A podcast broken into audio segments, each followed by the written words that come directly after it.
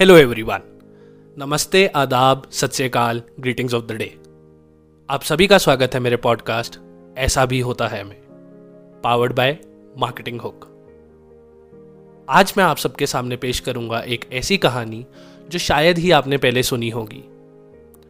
दोस्तों, आपने brand rivalries के बारे में तो सुना ही होगा।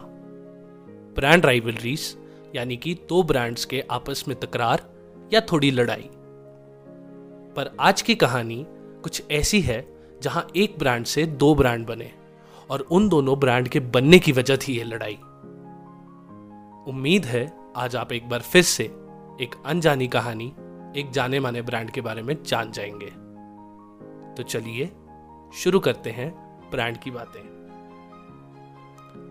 आज की कहानी है दो सगे भाइयों की जिनका नाम अडोल्फ टैसलर और रुडोल्फ टैसलर था। जिसमें बड़े भाई थे रुडोल्फ और छोटे थे अडोल्फ। इनके पिता क्रिस्टोफर जूते बनाने की फैक्ट्री में काम करते थे और इनकी माँ पॉलीन एक कमरे में लॉन्ड्री का काम करती थी। अडोल्फ ने अपनी पढ़ाई खत्म करने के बाद अपने पिता के साथ जूते सिलने का काम शुरू किया और कुछ समय बाद दोनों भाइयों को वर्ल्ड वॉर वन के लिए जाना पड़ा। सन 1918 यानी कि 1918 में जब वो दोनों वापस आए तो उनमें से रुडोल्फ ने पुलिस में भर्ती होने का निर्णय लिया। अडोल्फ ने देखा कि उनके घर की आर्थिक स्थिति ठीक नहीं है। इसलिए उन्होंने अपने लॉन्ड्री शेड में एक छोटे सा अपने जूते का बिज़नेस शुरू किया।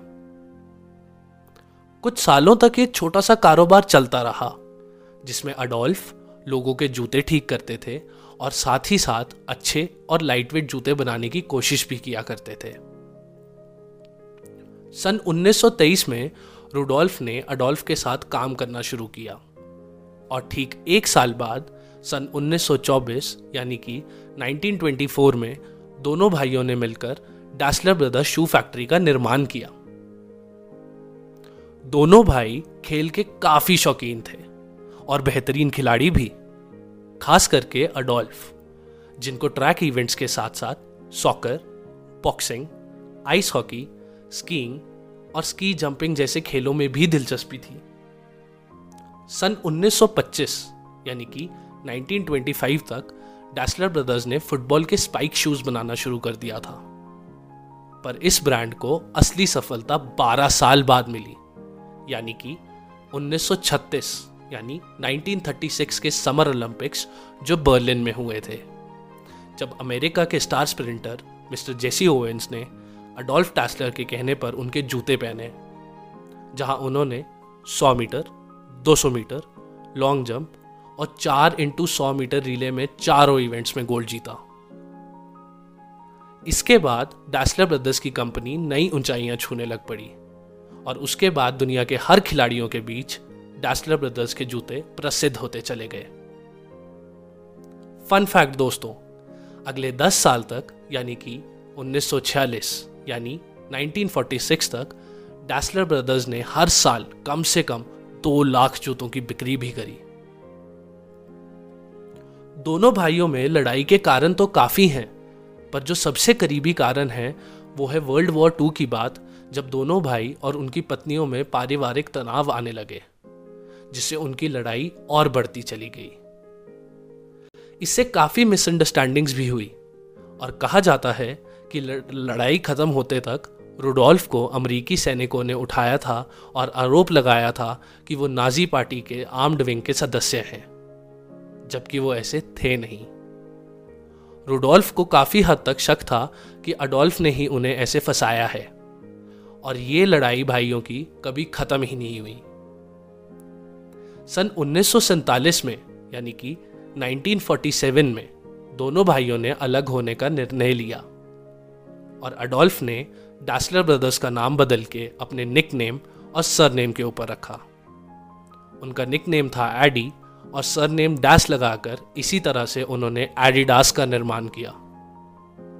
रूडोल्फ का निकनेम था रूडी और रूडोल्फ ने भी कुछ इस तरह से अपनी कंपनी का नाम रूडा रखा। जिसे कुछ समय बाद उन्होंने नाम बदलकर प्यूमा कर दिया था। जी हाँ दोस्तों, अडोल्फ टैसलर और रूडोल्फ टैसलर ने ही एडिडास और प्यूमा का निर्माण किया है। ये लड़ाई सिर्फ़ दो भाइयों की नहीं रही थी, उनके शहर भी दो हिस्सों में बट चुका था। यहाँ के लोग दोनों में से सिर्फ़ एक कंपनी में काम कर सकते थे और दूसरे कंपनी के लोगों से बातें तक नहीं कर सकते थे।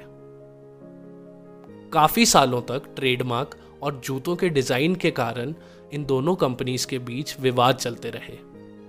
और फिर बासठ साल के बाद, यानी कि 62 इयर्स के बाद जाके 21 सितंबर 2009 में दोनों कंपनियों के कार्यकर्ताओं ने एक फ्रेंडली फुटबॉल मैच खेला और सालों भरी पुरानी दुश्मनी को भुलाया। कुछ फैक्ट्स की बात करें तो यह कहा जाता है कि रुडोल्फ और अडोल्फ के शहर का नाम टाउन ऑफ़ बेंटनेक्स था, क्योंकि यहाँ लोग मिलने से पहले जूतों को देखते थे और फिर सोचते थे कि उनसे वो दोस्ती करेंगे या दुश्मनी। एडी और रूडी का निधन 1970 के दशक में हो गया था और दोनों की कब्रें एक ही सिमिट्री में हैं और वो एक दूसरे से ज़्यादा से ज़्यादा दूर दफनाए गए हैं। आज ये दो ब्रांड्स सिर्फ़ जूते ही नहीं, बल्कि बैग्स घड़ियाँ, कपड़े और खेल से संबंधित काफ़ी ऐसे इक्विपमेंट्स बनाते हैं जो कि बहुत लोगों की पसंद भी है। और इसीलिए दोनों कंपनियाँ आज की तारीख में विश्व की सबसे बड़ी स्पोर्ट्सवेयर कंपनियों में गिनी जाती है। उम्मीद है आपको ये कहानी पसंद आई होगी। मिलते हैं ऐसी ही किसी खूबसूरत कहानी के साथ हमारे अगले एपिसोड में। अगर आप अपने चहीते ब्रांड की कहानी सुनना चाहते हैं तो मुझे मैसेज करिए मेरे या मार्केटिंग हुक के इंस्टाग्राम पेज पे।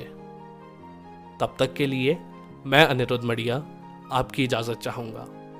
अलविदा बाय बाय